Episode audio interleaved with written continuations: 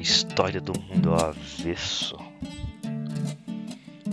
Entre sonhos e zumbis.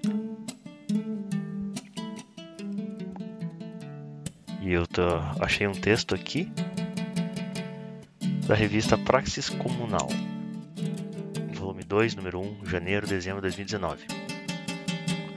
Um espectro ronda a antropologia, ou problema da factualidade das ontologias e de seus espíritos e magias. Uriel Irigaray Araújo. É, ele pretende nesse trabalho fazer uma face a certa crise de representação na antropologia, discutir o problema ético e epistemológico de se levar a sério as ontologias nativas, inclusive no que diz respeito a outros modelos anatômicos e fisiológicos, à bruxaria e aos espíritos, sem perder a conexão com a realidade, buscando assim reconectar a dimensão simbólica e a empírica. É sensacional desse texto desse Piá. Né? Fala da virada ontológica, tratando das outras ontologias, né? os modelos anatômicos, fisiológicos não ocidentais, também quanto a bruxaria e espíritos, né?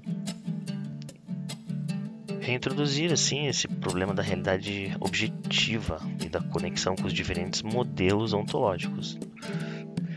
Então você tem uma dimensão empírica e uma dimensão simbólica. É, então existem, ele vai propor formas de se levar a sério as cosmologias nativas, sem perder de vista o problema da empiria e da realidade. Defende ao mesmo tempo o caráter empírico e hermenêutico da disciplina antropológica.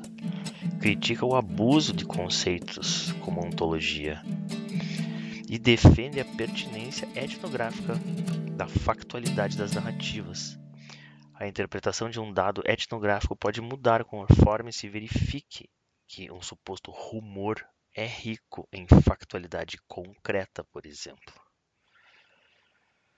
Trabalho de gabinete é, não é uma pesquisa de campo, mas percorre a literatura antropológica clássica e contemporânea, a literatura sobre acusações de bruxaria e boatos sobre supostos assassinatos rituais do continente africano, e também estudos contemporâneos de áreas sobre a eficácia de terapias tradicionais não ocidentais, fazendo certas provocações e levando a sério outras ontologias, sem esquecer da realidade concreta e suas demandas. As demandas da realidade falo sobre as contingências incontornáveis do ambiente. É, um, tentar desmontar a existência do mundo real, não procurei definir rigorosamente o que entendo por demandas da realidade, mas antes me limito a fornecer alguns exemplos. Em algumas regiões do planeta, temperatura abaixa em determinada época do ano e neva. É preciso agasalhar-se e preparar-se para isso, seja qual ontologia estiver em jogo. A mulher da etnia Piro, do famoso relato de Peter Gall, citando, citado por Vieira de Castro em 2002, estará certamente mais sujeita a ter diarreia se beber água não fervida, e não menos. E o mesmo vale para os seus filhos. Vou é, desenvolver uma discussão sobre ontologias e tendências da antropologia. Depois, vamos para uma discussão abordando alguns exemplos de encontros etnográficos com o oculto, ou o suposto mundo espiritual, e abordo ainda o problema da factualidade dos rumores. Por fim, alguns exemplos da maneira alternativa de se levar a sério as ontologias nativas, com uma discussão das possíveis implicações disso. Pôncio Pilatos, o que é a verdade? Existe, desde 1980, uma crítica pós-moderna, é chamada crise de representação nas ciências em geral. É, mais do que uma crise filosófica relacionada à própria ideia de verdade, falsidade e conhecimento, da episteme moderna é aquela entre verdadeiro e falso, separando crença de conhecimento. As convenções de fronteiras, nas fronteiras convencionadas.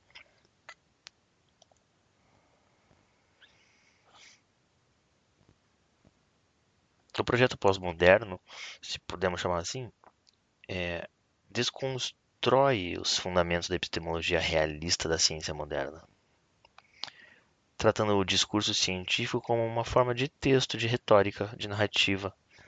A antropologia pós-moderna se encaixa nesse contexto maior de crítica epistemológica pós-moderna das ciências e da ideia de verdade em geral. Existe na comunidade antropológica, ou parte dela, um desconforto frente à crise mencionada. Whitehead, por exemplo, é, é, escreve: As grandes teorias tornaram-se praticamente um tabu e a disciplina antropológica passou a focar em estudos cada vez mais locais, com objetivos cada vez mais modestos. Alguns chegaram a fazer do desespero uma virtude abraçando o pós-modernismo e abandonando a ideia de teoria antropológica de uma vez. Talvez o mais importante seja que a tradição hermenêutica de interpretação intuitiva, que tem um lugar bem estabelecido na antropologia social, está sujeito a abusos. Não é um abuso, ele fala de um abuso interpretativo pós-moderno, uma tendência associada a essa chamada virada ontológica que até certo ponto rejeita ou evita a interpretação. Uhum. É, a antropologia pós-moderna é descrita como um não essencialismo radical. Virada ontológica, por sua vez, seria um oposto. Um essencialismo radical. Que vê coisas e conceitos como coisas e conceitos como idênticos. É uma aposta metafísica na capacidade de acessar as coisas como que por si mesmas, ou na aposta na ideia de que certos fenômenos, ao invés de serem iluminados pelo prisma do estruturalismo, marxismo, podem, isso sim, eles próprios oferecer tal iluminação. A ênfase é na descrição, em detrimento da interpretação. Assim, a virada ontológica seria uma tecnologia da descrição. Robrad Pedersen, Viveiros de Casa, 2014. A palavra ontologia ela é distinta do modelo ontológico, ou qualquer modelo nativo em sua diegese, e a coerência interna e a verdade desse modelo em termos de sua conexão de alguma forma verificável com o mundo real, por assim dizer, ou com o que chamei de demandas da realidade. Cabe falar até que ponto um equívoco ou lacuna é metonimicamente uma ontologia? Como desconhecer o fenômeno da maré oceânica ou do clitóris? Ontologia entre aspas, pois a antropologia associada à virada ontológica, que inclui os perspectivistas, frequentemente emprega o termo ontologia em um sentido diferente daquele consagrado no lexo filosófico e de forma ambígua. Greber, Graeber, critica precisamente certa falta de rigor ou controle intelectual nos trabalhos associados à virada ontológica, acusando-a ainda de adotar uma ontologia tácita que consiste em idealismo. Greber 2015.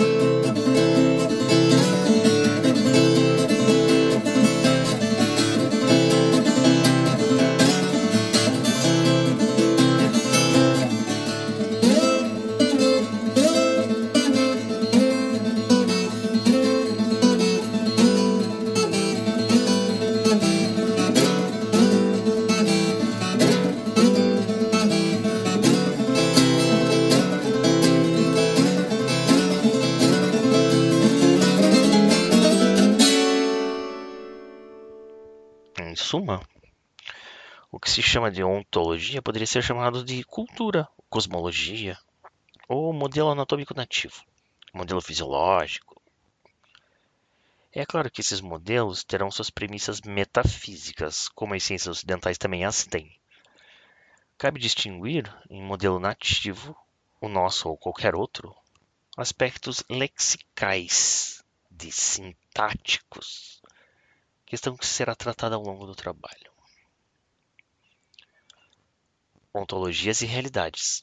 O que fazer com os espíritos e rumores? E um ditado castelhano diz: é, No em brujas, pelo que las hay, las hay. O problema de levar-se a sério o nativo e sua ontologia é a grande questão, talvez um tabu na antropologia da verdade ou do mérito de certos modelos nativos. Então, conversaremos com Viveiros de Castro e Greber, entre outros africanistas, sobre bruxaria. É Sir Evans Pritchard sobre a racionalidade da bruxaria azande relaciona com o que Geertz chamará de um senso comum. Antonádia Borges aborda problema parecido, tratando inicialmente de um contexto sul-africano, para desenvolver uma discussão sobre a polaridade comum na antropologia entre crença versus representação, estrutura versus prática remetendo ao contexto das controvérsias africanistas sobre as acusações de bruxaria. É, o Viveiros de Castro menciona o episódio do Peter Gall. A professora da missão, na aldeia de Santa Clara, estava tentando convencer uma mulher piro a preparar a comida de seus filhos pequenos com água fervida. A mulher replicou: Se bebemos água fervida, contraímos diarreia. A professora, rindo com zombaria da resposta, explicou que diarreia infantil comum é causada justamente pela ingestão de água não fervida. Sem se abalar, a mulher Piro responde: Talvez para o povo de Lima isso seja verdade, mas para nós, gente nativa daqui, a água fervida dá diarreia. Nossos corpos são diferentes dos corpos de vocês. Um cínico poderia propor aqui hipótese interpretativa de que a senhora indígena deu tal resposta sobre os corpos apenas para provocar, porque estava mal-humorada naquele dia de manhã. é possível. Ou ainda zombando a professora não indígena. Hum? Ouvir isso como uma, uma amostra de multinaturalismo. Víveres de Castro ainda aborda a questão dos pecaris, porco do mato, discutindo a questão de como o antropólogo pode se posicionar diante de declarações nativas contra-intuitivas ou que sonhem absurdas. No caso da suposta afirmação de que os pecaris seriam humanos, ele desloca o problema para uma discussão sobre conceitos de humanidade em culturas diferentes. O que fazer, por exemplo, com a alegação de cura, poder de invisibilidade ou existência objetiva de determinados entes invisíveis que atuam no mundo, é relativamente comum a abordagem da magia, seja a Zande, aborígene, europeia, como uma episteme. Paralelo a isso, são também comuns nas etnografias relatos en passant sobre experiências vividas por etnógrafos de contextos de magia e bruxaria. Normalmente, as experiências não são problematizadas ou analisadas, até porque fazê-lo provavelmente requeriria uma empreitada multidisciplinar imensa. Mas se os antropólogos se esboçarem, não esboçarem passos nesse sentido, quem os fará? Vou listar alguns exemplos. Evans Pritchard narra en passant, de forma irônica, porém um tanto ambígua, ter visto a bruxaria Azani sob a forma de uma luz. Nota a coincidência da morfologia do que vira com as concepções Azandi e a coincidência de premonição fúnebre. Para livrar-se talvez do peso do relato, ele atribui ao ocorrido que não sabe explicar.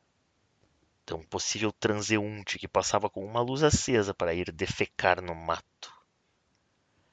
E relata: Apenas uma vez pude ver a bruxaria em seu caminho. Eu ficava escrevendo até tarde na minha cabana. Por volta da meia-noite, saí para a minha caminhada costumeira noturna. Andava pelo jardim atrás da minha cabana, entre bananeiras, quando avistei uma luz brilhante passando pelos fundos do abrigo dos meus criados, indo em direção à residência de um homem chamado Tupoi. Como aquilo parecia merecer uma investigação, comecei a segui-la. Corri depressa, atravessei minha cabana e saí do outro lado, de forma a ver aonde a luz estava indo, mas não consegui mais enxergá-la. Não faltaram informantes solícitos para dizer que o que eu tinha visto era bruxaria.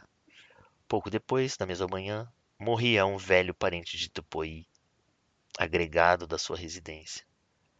O acontecimento explicou inteiramente a luz que eu via. Nunca cheguei a descobrir sua origem real. Possivelmente um punhado de relva aceso por alguém que saía para defecar. Mas a coincidência na direção em que a luz se movia e a morte subsequente estavam de acordo com as ideias Azandi. Malinovski, no seu diário de campo, é, registrou que na noite do dia 19 de dezembro de 1917, fala: À noite, um tanto cansado, mas não exausto, fiquei cantarolando, usando uma melodia de Wagner, as palavras vai se foder para espantar os Mulukwai Usi.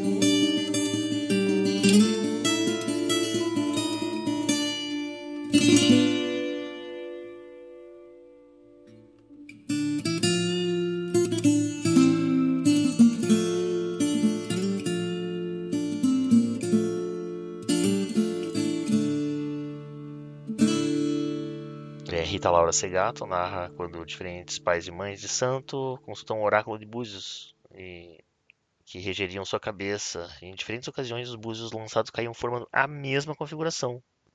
Ela ressalta que não soube explicar o fato. Tem muitos exemplos análogos. Né? Edith Turner né, foi a mais corajosa, né?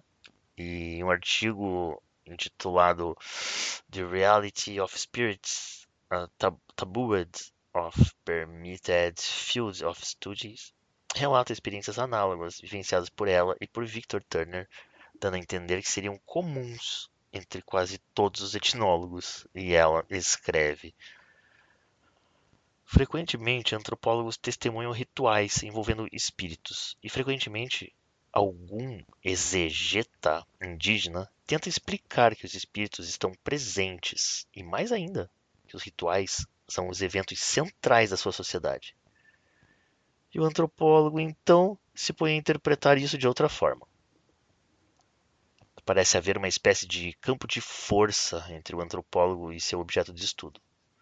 Campo que lhe torna impossível aproximar-se do seu objeto. Uma espécie de frigidez religiosa. Nós, antropólogos, precisamos ser treinados para ver o que os nativos veem.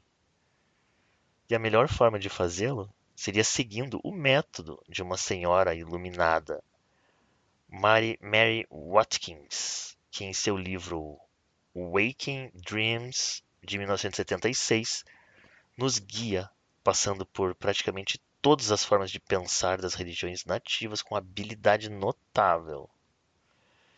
Essa obra desenvolve práticas que não são particularmente doutrinárias, porque a autora entende de forma clara que cultos doutrinários destroem a sensibilidade. Existem espíritos por aí? Será que deveríamos começar a vivenciar bem a sério e reconhecer essa entidade X, seja ela um espírito ou imaginária? O que Dan Rose e Michelle Jackson estão nos impelindo a fazer é que tentemos algo assim. Literalmente, nos colocamos no lugar de outras pessoas, habitando seus mundos.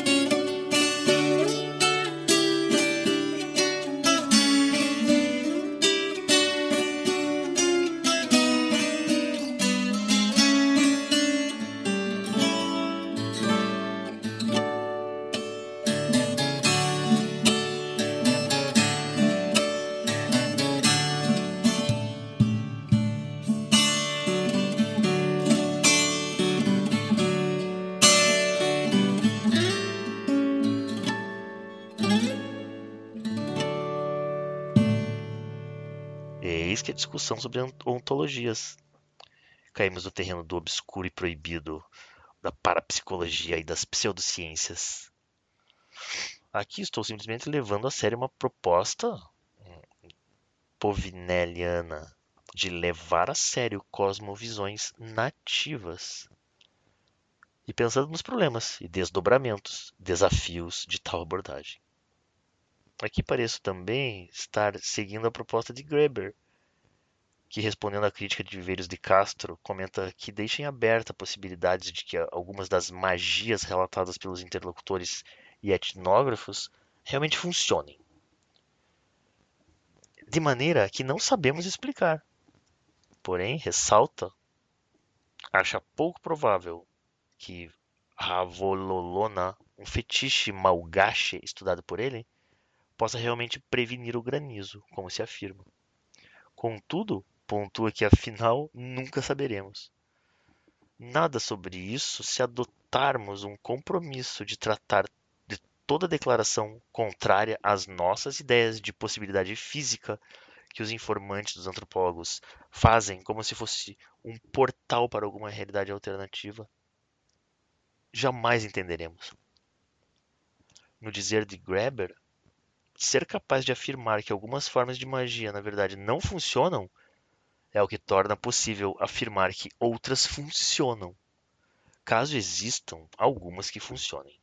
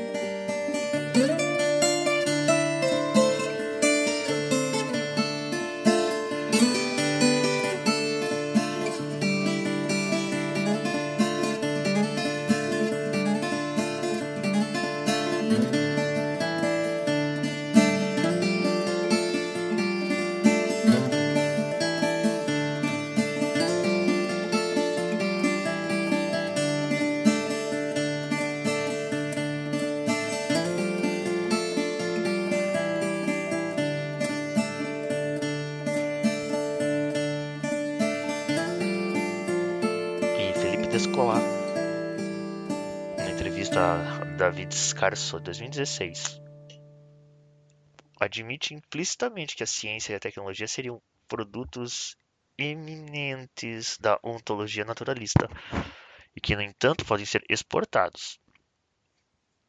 Aqueles que os põem em prática são como que cindidos. Uma parte deles próprios funciona em um regime naturalista, outra parte em um regime analogista. E ele continua, de fato, é, parece admitir implicitamente que aquilo que ele chama de ontologia naturalista é mais eficaz para lançar foguetes e dominar processos técnicos relacionados ao manejo de recursos naturais, medicações, etc. Não parece existir, para Felipe Descolar, um universo que abarque um mundo no qual as leis de Newton ou os processos físicos por elas descritos operem ou ao menos constituam modelos heurísticos analiticamente úteis e eficazes para se fazer previsões com considerável grau de acerto, e simultaneamente outro mundo no qual elas simplesmente não operem, ou operem diferentemente, a depender da perspectiva ou da ontologia. Os foguetes chegarão à Lua, por mais que isso se choque com determinadas cosmovisões não ocidentais. Essas, por sua vez, precisarão operar esforços para incorporar tal fato a seus modelos, ou talvez os neguem. Não existe, em suma, um universo no qual os foguetes e satélites chegaram à Lua para alguns e para outros não. Opa! Olha só, o negacionismo atual. né? Os satélites operados por aqueles que chegam à Lua têm impactos reais, mesmo nas economias e vidas daqueles cujas ontologias não comportam a ida de um homem ou uma nave ao reino celestial. Afinal, a questão é: podem algumas ontologias, inclusive a ocidental, serem, em algum aspecto, no que diz respeito à descrição de processos empíricos, equivocadas ou incompletas? Se levarmos elas a sério, por que não? Consta, por exemplo, que os europeus, em várias épocas, ou ao menos as autoridades médicas europeias, não conheciam o detalhe anatômico do clitóris. Ele teria sido descoberto ou redescoberto várias vezes em diferentes épocas por diferentes eruditos. É. Amor veneris.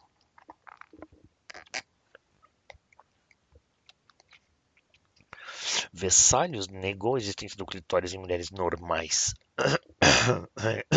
Ele não era o único a pensar assim.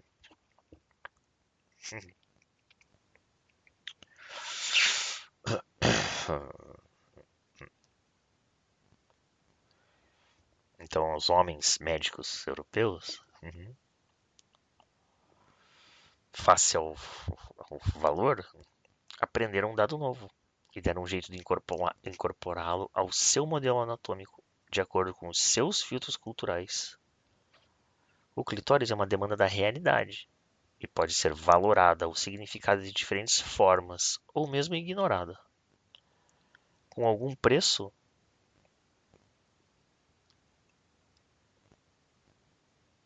Existem, afinal, ontologias, epistemologias, mapas cognitivos e diferentes formas de se significar, recortar e apreender a coisa em si do clitóris e seus arredores.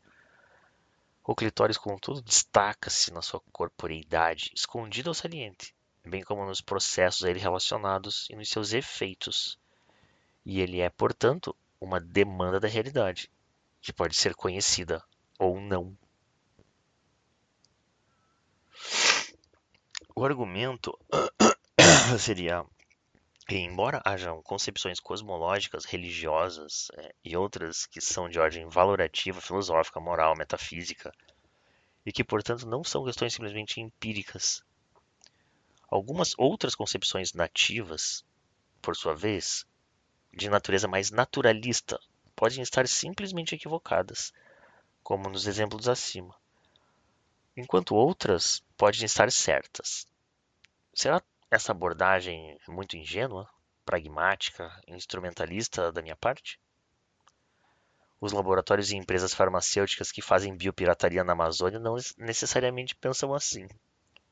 E se, enfim, a divisão entre religião, magia e o resto, a medicina nativa, for mais nossa do que nativa?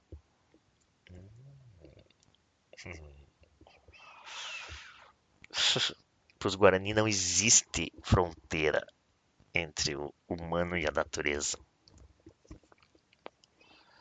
Esse dualismo é colocado para nós. Não existe fronteira entre o sonho e a realidade.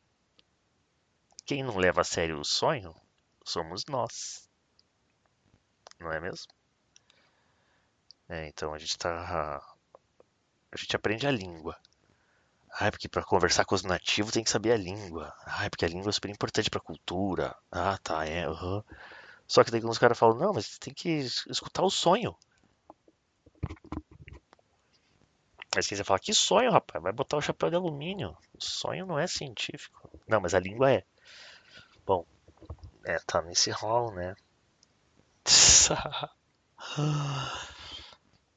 Passando de clitóris a umbigos, o mundo no qual pessoas europeias brancas não possuem um umbigo, segundo um relato histórico do contato interétnico, pode mostrar não tão persistente, não resistir por muitos minutos a visão de europeus se banhando em um rio. Contudo, a ideia de que brancos não são humanos, é, essa sim pode se mostrar persistente e conseguir incorporar sem problema o dado novo, até então desconhecido, de que os brancos, no final das contas, têm sim um umbigo, que tenham, mas nem por isso serão necessariamente, a partir de então, entendidos como homens. Hum. Existe então necessariamente sempre uma guerra entre mundos? Alguns elementos que estou chamando de lexicais são compartilhados por diferentes sintaxes. Os mundos multilayer de Graeber não são bolhas isoladas. E não é toda descoberta ou mudança léxica, por assim dizer, que necessariamente causa uma revolução sintática e aí potencialmente ontológica. A proposta de levar a sério o pensamento nativo incorre no risco de gerar a demanda teórica de submeter determinadas premissas ou teorias nativas ao crivo da comprovação científica, hum. segundo os moldes da epistemologia ocidental. A controvérsia mesma sobre a eficácia ou verdade da homeopatia ou da acupuntura, por exemplo, é indicativa dos desafios de tal abordagem que talvez requeressem uma revolução epistemológica e dos paradigmas científicos para poder aceitar, sequer abordar certas questões. o sonho. Ora, frequentemente práticas terapêuticas que se apoiam em certos modelos nativos, cujas premissas não podem ser comprovadas pela ciência ocidental, possuem ou parecem possuir eficácia. Por exemplo, existe muita literatura científica demonstrando a eficácia terapêutica da acupuntura. Contudo, a prática chinesa tradicional da acupuntura está fundamentada em modelos chineses que pressupõem certa cosmologia e certa fisiologia sutil. Não há evidências científicas quanto à existência do Qi ou dos chakras. Contudo, quando mesmo assim diferentes estudos apontam para processos reais neurológicos, cerebrais e químicos ocorrendo durante sessões de acupuntura ou de meditação, às vezes os mundos parecem tocar-se. Porém, mais do que estarem interessados em tais encontros, os antropólogos frequentemente parecem adotar um posicionamento perspectivista no que diz respeito aos modelos usados por diferentes culturas para ler questões de anatomia humana, saúde, doença, fisiologia, processos relacionados digamos, a ação de venenos e a combustão. O perspectivismo de Viveiros de Castro e outros antropólogos, como sabemos, é um modelo segundo o qual os povos da Amazônia possuiriam ontologias animistas nas quais animais possuem sua própria perspectiva, na qual eles, na verdade, são humanos. Dessa forma, para os indígenas Juruna, segundo Tânia Stouze Lima, os porcos selvagens seriam, na perspectiva deles próprios, humanos, assim como os Jurum, tendo inclusive suas próprias aldeias e seu próprio porco xamã. É típico da antropologia, por vezes, contaminar-se com as noções nativas descobertas e descritas pelos antropólogos. É. Tal tem sido a crítica feita a Marcel Mauss, por exemplo, com a sua noção de mana. Se diversos povos da Amazônia supostamente concebem a coexistência de perspectivas e mundos diferentes, em um universo no qual um porco pode ser porco para os Juruna e ainda ser ao mesmo tempo um homem para os outros porcos, os antropólogos, por sua vez, é, como se contaminados estivessem pela noção recém-descoberta de perspectivismo, também parecem conceber um universo no qual mundos diferentes coexistem. Um universo no qual, exemplificando em extremis ou mesmo ad absurdum, a água fervida deveria causar diarreia para certas ontologias e não causar diarreia para outras ontologias. Esta abordagem não explícita parece ser comum não apenas na antropologia associada à virada antropológica, mas também em certas antropologias pós-modernas e em outras antropologias. Paralelo a tal perspectivismo dos antropólogos, existe ainda outra abordagem que parece ser comum não apenas a diversas expressões do pensamento pós-moderno, mas também à antropologia simbólica em geral. Eu a chamaria de certo agnosticismo, que consiste em desconsiderar a pertinência da factualidade dos modelos nativos. Ora, isto não vem ao caso, sempre se fala Por exemplo, existe certa controvérsia africanista sobre rumores ou boatos envolvendo supostos assassinatos rituais de crianças e pessoas em geral em várias áreas do continente africano.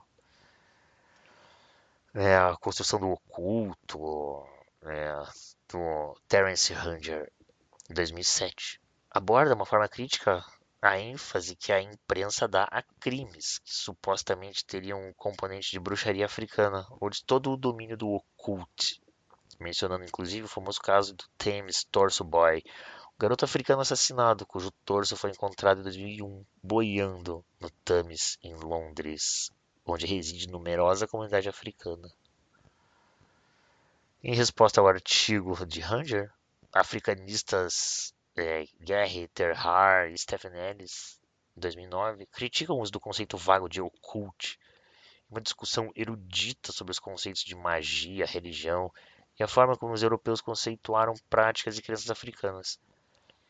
O que talvez faltou, contudo, foi a investigação acerca da factualidade de tais supostas práticas, ou ao menos o desejo de fazê-lo, ou de cogitar fazê-lo. Paralelo a isso, podia ser feito com certa literatura clássica e também contemporânea sobre as acusações de bruxaria na África.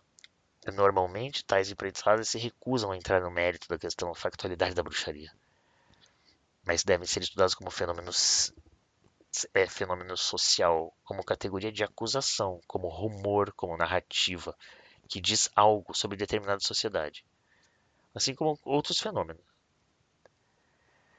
É pertinente distinguir o rumor, boato, de outras formas de discurso e práticas sociais, como bem nota a respeito Wilson Trajano Filho em um artigo sobre rumores em Guiné-Bissau, 93, 1993. Os rumores sobre o Isapa Cabeça e sobre as crianças, sobre as crianças aprisionadas no porto, não pretendem, na realidade, narrar a verdade do ato de cortar cabeças ou de aprisionar. Seu tema e sua intenção têm a ver com a evocação de sentimentos. Buscam gerar a indignação e mesmo o medo face ao outro que ameaça, mutila e torna incompleto o membro da comunidade imaginada que é a Guiné-Bissau. Em lugar de verdade ou falsidade, seria muito mais apropriado julgá-lo pelo par felicidade e infelicidade a autoridade e autenticidade de um rumor tem pouco a ver com os acontecimentos de fato que ele se propõe a interpretar através de uma representação dialógica.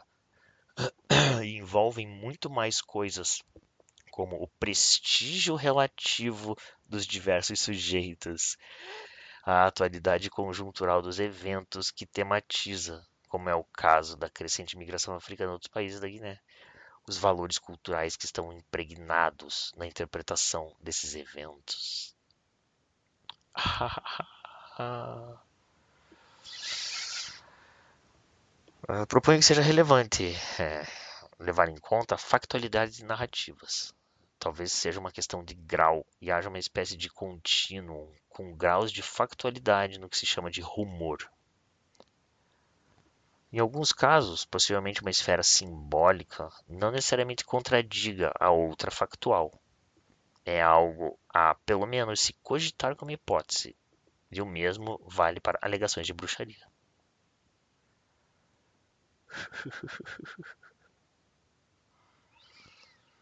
As acusações de bruxaria é, são uma realidade, são um fenômeno social com consequências graves.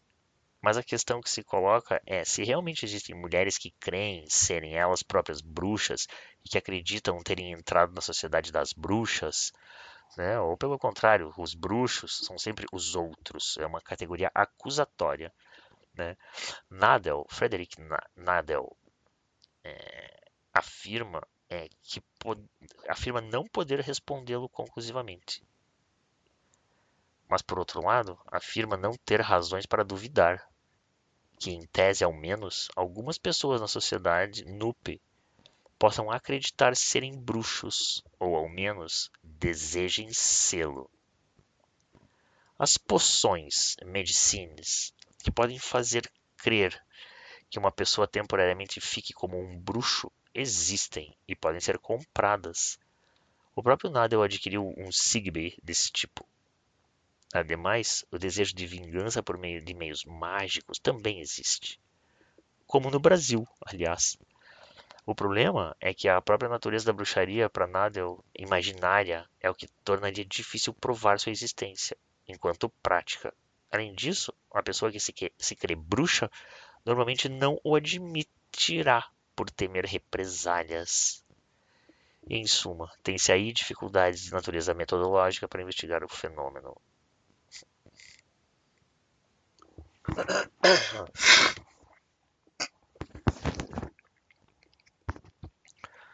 Considero que etnograficamente. Tá, beleza. Considero que etnograficamente é muito relevante poder distinguir um lado entre uma prática cultural e a recepção desta por diferentes setores da sociedade, e por outro, entre rumores e narrativas sem lastro direto na sociedade. Cabe aqui ainda um contínuo, compreendendo variados graus de veracidade, fundamentando os rumores, acusações e narrativas diversas.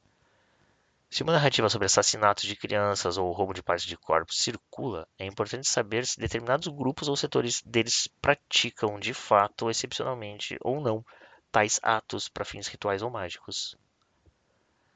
E se isso não ocorre, permanece importante tentar entender o que então motiva tais narrativas e qual é o sentido por trás delas. Ah. Trata-se, por exemplo, de uma recepção nativa ao impacto de um tráfico criminoso de órgãos, que é uma indústria delitiva real? Ou trata-se, por outro lado, de fantasias sem lastro real direto, que, no entanto, revelam determinadas ansiedades e relações de poder e são reais em outro domínio? Não me parece, portanto, uma questão de interesse meramente policial, mais do que isso, se determinado grupo acredita que uma poção pode matar, é uma questão etnográfica válida saber se tal poção, em alguns casos, possui componentes venenosos, que de fato matam ou não. Do contrário, a crença no poder letal de uma arma qualquer seria idêntica etnograficamente à crença no poder letal do mal olhado. Cabe ainda um paralelo com a literatura historiográfica sobre acusações de bruxaria no continente europeu verificamos a mesma tendência de recusar-se a considerar como um problema teórico válido a suposta factualidade das práticas de bruxaria ou dos supostos encontros sabás, os benandantes os andarilhos do bem. Lembro agora há pouco. No fundo, as coisas se passam, nos casos mais extremos, como se tudo fosse um jogo de representações narrativas de modelos que devem ser analisados e interpretados simbolicamente, como espécie de alegorias sobre uma sociedade, o extremo oposto da virada ontológica. ou ainda devem, no caso dos pós-modernos e outros, serem levados a sério somente em seus próprios termos, enquanto partes de certas ontologias que não são só formas de recortar a realidade, mas que antes constroem seus próprios mundos e realidades. Seja como for, uma suposta realidade de natureza objetiva não precisa ser levada em conta. Assim como tão pouco importa entrar no mérito de uma suposta factualidade de determinadas práticas, posto que fazê-lo seria não só perder o cerne da questão, mas também cometer uma grave ingenuidade. No fundo, é a própria realidade que está em jogo.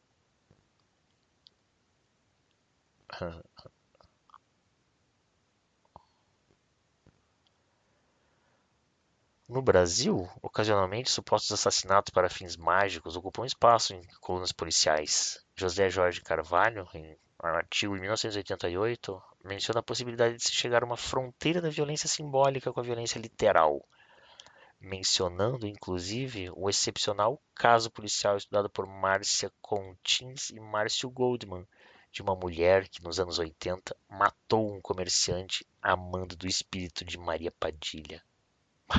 Meu. É evidente que qualquer análise ética e responsável da factualidade de tais supostas práticas deve levar em conta o impacto de sua divulgação e a verdadeira escala e condições de sua ocorrência. Isso, contudo, só torna a questão de sua factualidade ainda mais importante e sensível. Ainda quanto à importância do concreto e do factual na antropologia, exemplificando a tendência que desejo criticar, esboço, na seção abaixo, uma desajeitada homenagem a Horace Miner.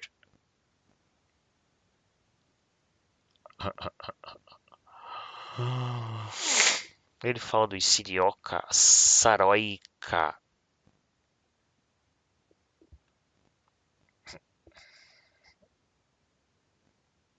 um médico psiquiatra ao seu aluno residente fala: Este paciente patologicamente ciumento é claramente paranoico. Que importância podem ter as evidências produzidas por um detetive particular provando que sua cônjuge é de fato ou foi infiel? Ah, se bastasse ter um par de chifres para ser são.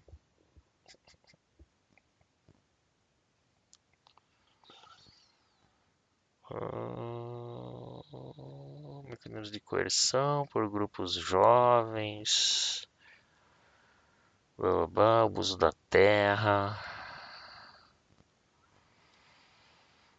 Oh, festivais, rituais de festas violentas. É. E levando a sério ontologias inativas. Você me diz que este homem não está possuído pelo demônio porque está louco. Concordo que esteja louco. E eu digo, como poderia um homem ser possuído pelo demônio e parecer são? Essa foi a resposta de um sacerdote exorcista durante uma entrevista.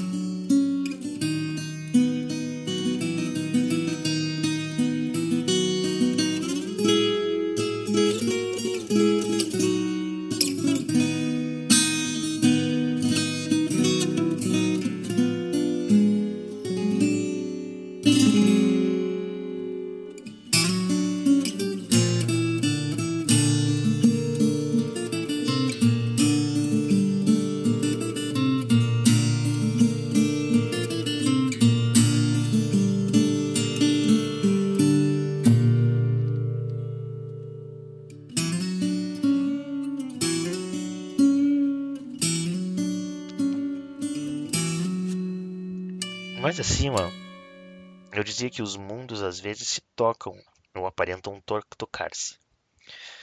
Nesses pontos de contato, uma possível tradução parece insinuar-se. E se, por exemplo, determinados processos neurológicos ou fisiológicos e o Xi forem linguagens diferentes, partindo de enfoques e recortes diferentes, para tangencialmente e a partir de ângulos distintos abordar partes de uma mesma realidade, Assim como nos rumores, o simbólico não necessariamente contradiz o concreto. Nada impede que certas práticas tradicionais tenham, de alguma forma, eficácia. E se modelos tradicionais chineses sobre processos fisiológicos humanos não forem apenas uma espécie de narrativa autocontida, que só pode ser entendida em seus próprios termos, mas antes forem um modelo que se conecta, de alguma forma, a certas realidades e processos reais, sendo assim modelos passíveis de serem levados a sério, e inclusive passíveis de se equivocarem em determinados pontos, como no caso dos médicos europeus que desconheciam o clitóris. É uma via de mão dupla. Médicos tradicionais chineses e indianos podem estar de fato equivocados em determinados pontos. Cientistas ocidentais também podem estar desconhecendo não mais o clitóris, mas talvez algo como o chi. Ou quem sabe processos suscetíveis de agrupamento sobre esse conceito guarda-chuva. Aqui estamos no campo da especulação, for the sake of argument. O risco da abordagem evocada no parágrafo anterior seria é, submeter os modelos nativos a um sistema etnocêntrico de comprovação, assente em uma espécie de monismo epistêmico ocidental centrado.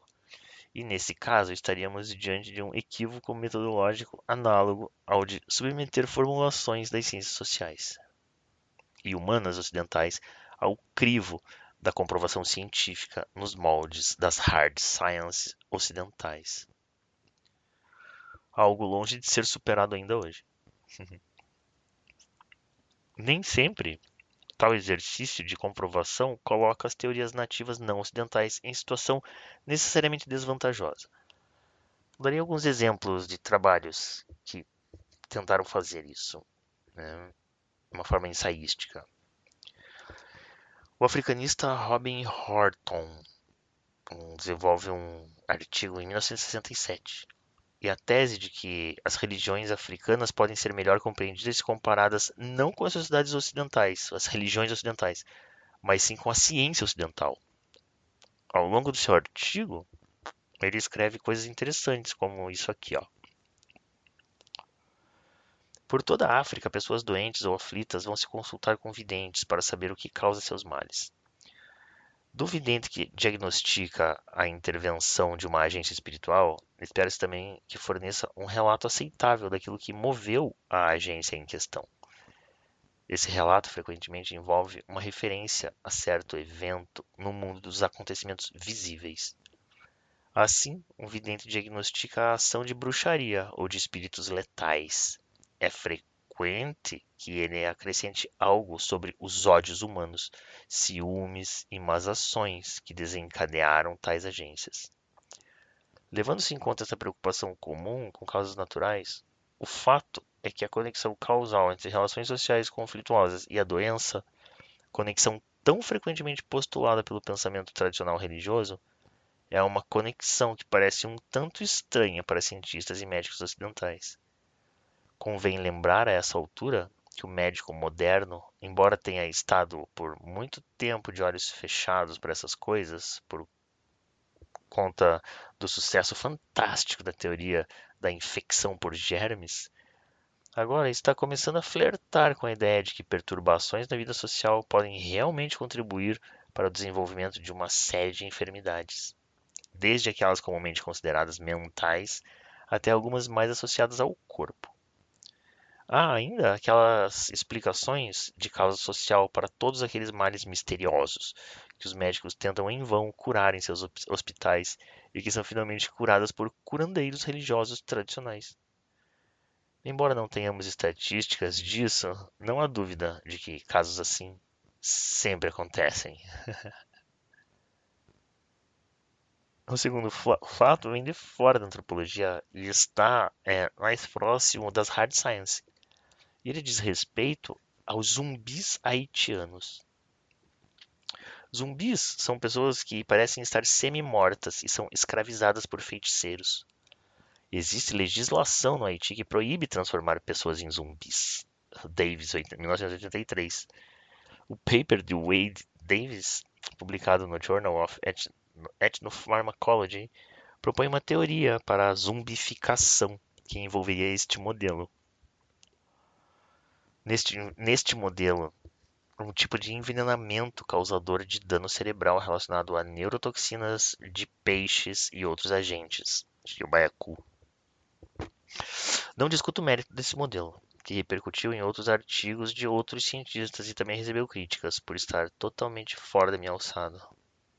Mas estou inclinado em pensá-lo como uma teoria que levou a sério o nativo.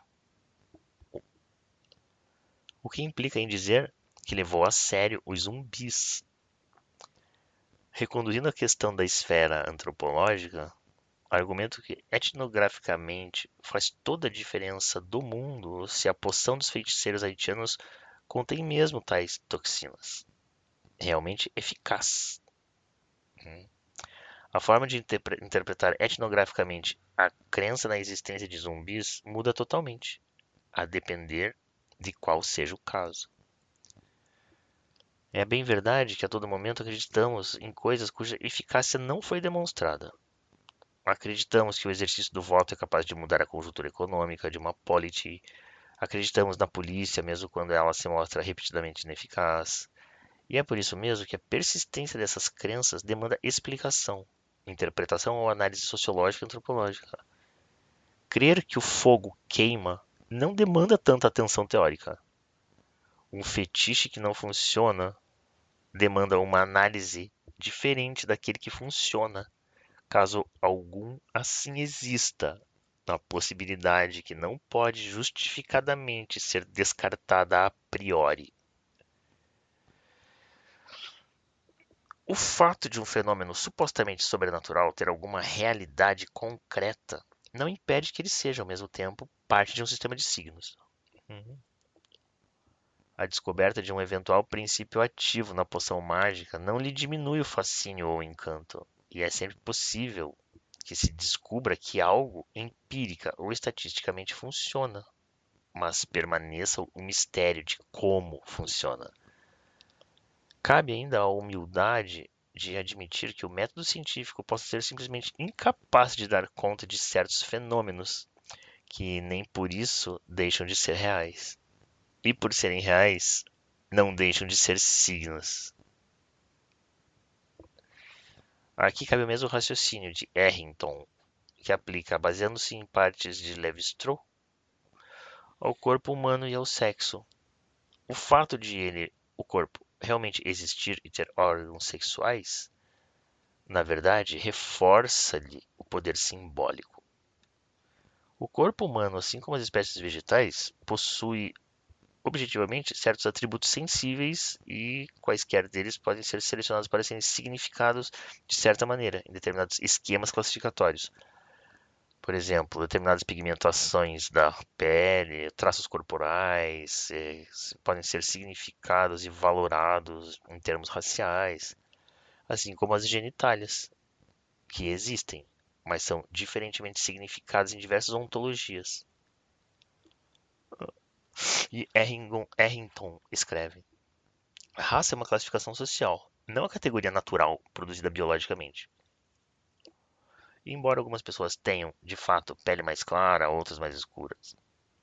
Assim como a cor da pele, o formato do olho, atributos corporais, tais como os genitais, lactação, ejaculação, protuberâncias corporais, como os seios, e assim por diante, podem figurar em classificações. Contudo, quais desses atributos serão usados quantas categorias serão formadas, quais serão seus significados e como os corpos que vêm a ocupar certas classes relacionam-se a outros aspectos da vida social e a outras categorias locais socialmente significativas de pessoa. Tudo isso pode ser buscado como questões empíricas em certas sociedades específicas. Nada disso emerge diretamente dos próprios atributos corporais mencionados.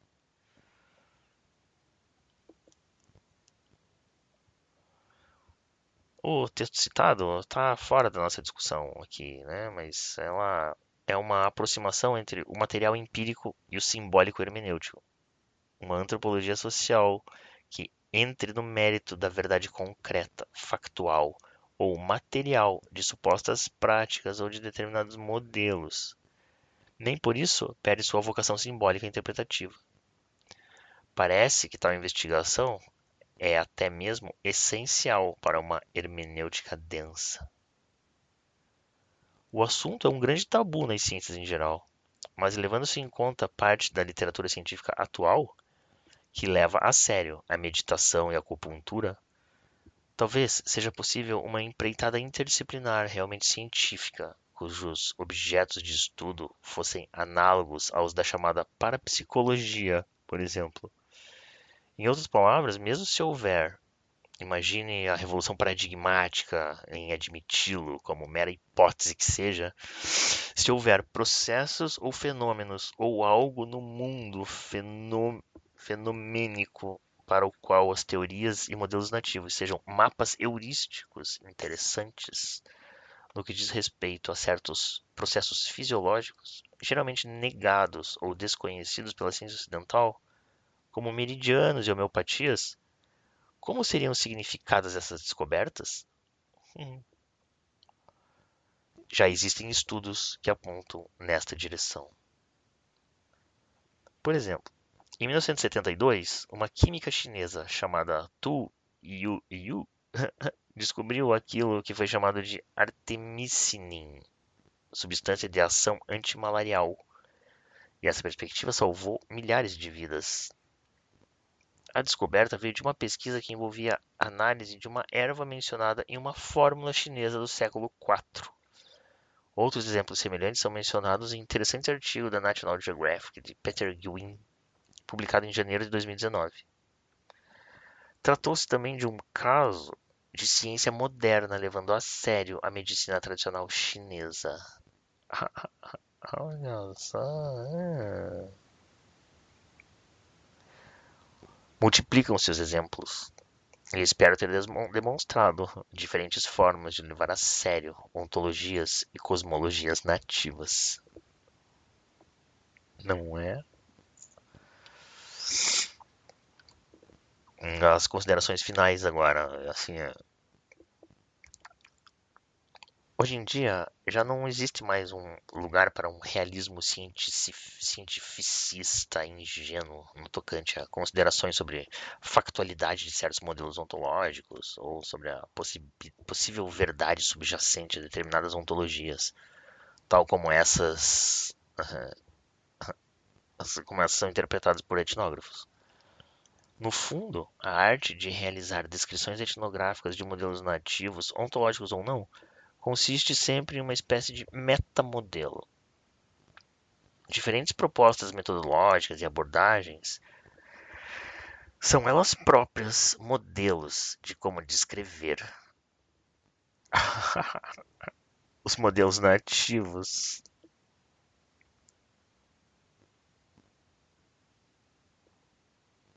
Essa metamodelagem pode partir de diferentes metodologias, premissas filosóficas e epistêmicas, e valer-se em menor ou maior grau da dedução. Contudo, pela própria natureza da etnografia e trabalho de campo, ela tem uma inegável dimensão empírico-indutiva, o que não contradiz seu caráter hermenêutico, uma vez que os dados etnográficos não são óbvios. Acredito que a discussão acadêmica fundamentada na etnografia, em diálogo com outras disciplinas, pode eventualmente mostrar em alguns modelos, os metamodelos, heuristicamente, eles podem ser ferramentas analíticas melhores ou mais refináveis do que outros. e na medida em que algumas questões factuais etnográficas são, mesmo quando ontológicas, de natureza também empírica, o que, repetindo, não contradiz a necessidade de uma hermenêutica, mas antes a reforça. Assim, em ontologias ou cosmologias ameríndias, tem-se de fato que peixes ou porcos sejam gente? Em ontologias aborígenes supostamente animistas, tem-se de fato que as pedras possam ver e ouvir? Essa é uma questão factual, tanto empírica quanto hermenêutica. No dizer de Roberto Cardoso de Oliveira, evidências simbólicas, independente do seu grau de concretude estritamente material, também são evidências empíricas. Isto é, ou bem, peixe é gente para os tucano, ou bem não é. Ou melhor, ainda, talvez não seja bem assim. Aqui, empiria e interpretação praticamente se confundem. Mais do que isso, ou bem uma determinada poção tem mesmo o potencial é, de, em alguns casos, matar, ou bem não o tem. Aqui estamos no reino de uma empiria mais concreta com consequências interpretativas. Se um disparo de arma de fogo, por exemplo, com todo seu barulho, não matasse ninguém, o temor que ele inspira seria um fato social da mesma forma, mas de uma ordem totalmente diversa. Daí a relevância e a pertinência etnográfica da factualidade. Mata ou não mata? Note-se que uma arma de fogo, matando mesmo, como de fato potencialmente mata, nem por isso deixa de estar carregada de significados. De qualquer forma, mesmo tendo funções simbólicas e rituais, ninguém se propõe a estudar o fascínio ou o temor que um rifle inspira da mesma forma como Greber estudou os fetiches malgaches. E os próprios malgaches encaram o poder dos seus fetiches de forma ambivalente e ocasionalmente cética. Ao longo desse ensaio, falei de venenos, poções, armas, espíritos, clitóris, umbigos, bruxos, zumbis e antropólogos. Não quis tratar de outra coisa senão do mundo real por mais estranho que ele possa, às vezes, parecer. Não é sensacional esse texto? Escrito por Uriel Irigaray Araújo. Um espectro ronda antropologia, ou o problema da factualidade das ontologias e de seus espíritos e magias. E eu cheguei nesse cara buscando um texto da professora Liliana Porto. Ética, exotização e estigmatização. Problemas enfrentados em pesquisas antropológicas sobre magia. Ela tem um, uma sequência sobre essa, essa questão de magia, né? o outro ameaçador, o acusatório. A feitiçaria como constitutiva de uma visão persecutória da alteridade. Ela publicou isso em 2005. Né? Muita, muita coisa legal, assim. Você vai levando uma coisa, vai levando a outra. Uma coisa vai levando a outra, né? Tem mais, aqui ó. É de 2011. Alteridade persecutória. Feitiçaria como perspectiva do outro. Em cidade do Vale do Jequitinhonha, Minas Gerais pá, meu do lado, né? Pertíssimo. Então não precisa ir na África. Aqui nós temos também o mundo invisível. Mas chegamos aqui por causa do uma tentativa de cientificizar o sonho guarani, né? Que no fim não precisa cientificizar porra nenhuma. Você vai criar essa, essa essa. Ai, como é que chama? Centralidade europeia lá. Eurocêntrico, né? Tipo. Tem que ir com outras abordagens. Tamo indo. Valeu.